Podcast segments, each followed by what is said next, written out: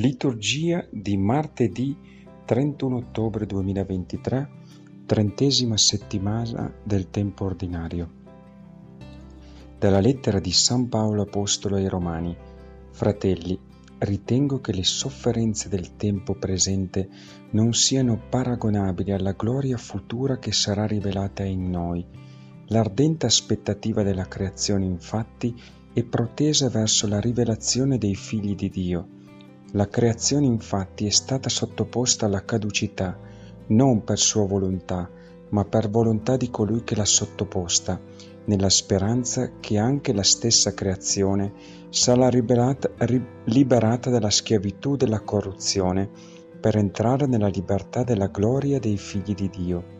Sappiamo infatti che tutta insieme la creazione geme e soffre le doglie del parto fino ad oggi. Non solo, ma anche noi che possediamo le primizie dello Spirito gemiamo interiormente aspettando l'adozione a figli, la redenzione del nostro corpo. Nella speranza infatti siamo stati salvati. Ora ciò che si spera, se è visto, non è più oggetto di speranza. Infatti ciò che uno già vede, come potrebbe sperarlo? Ma se speriamo quello che non vediamo, lo attendiamo con perseveranza Parola di Dio. Dal Salmo 125 ripetiamo insieme, grandi cose ha fatto il Signore per noi. Quando il Signore ristabilì la sorte di Sion, ci sembrava di sognare, allora la nostra bocca si riempì di sorriso, la nostra lingua di gioia. Grandi cose ha fatto il Signore per noi. Allora si diceva tra le genti, il Signore ha fatto grandi cose per loro Grandi cose ha fatto il Signore per noi, eravamo pieni di gioia. Grandi cose ha fatto il Signore per noi. Ristabilisce il Signore la nostra sorte, come i torrenti del Negev. Chi semina nelle lacrime mieterà nella gioia. Grandi cose ha fatto il Signore per noi.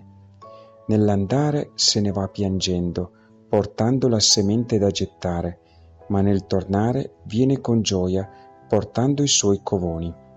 Grandi cose ha fatto il Signore per noi. Alleluia, alleluia.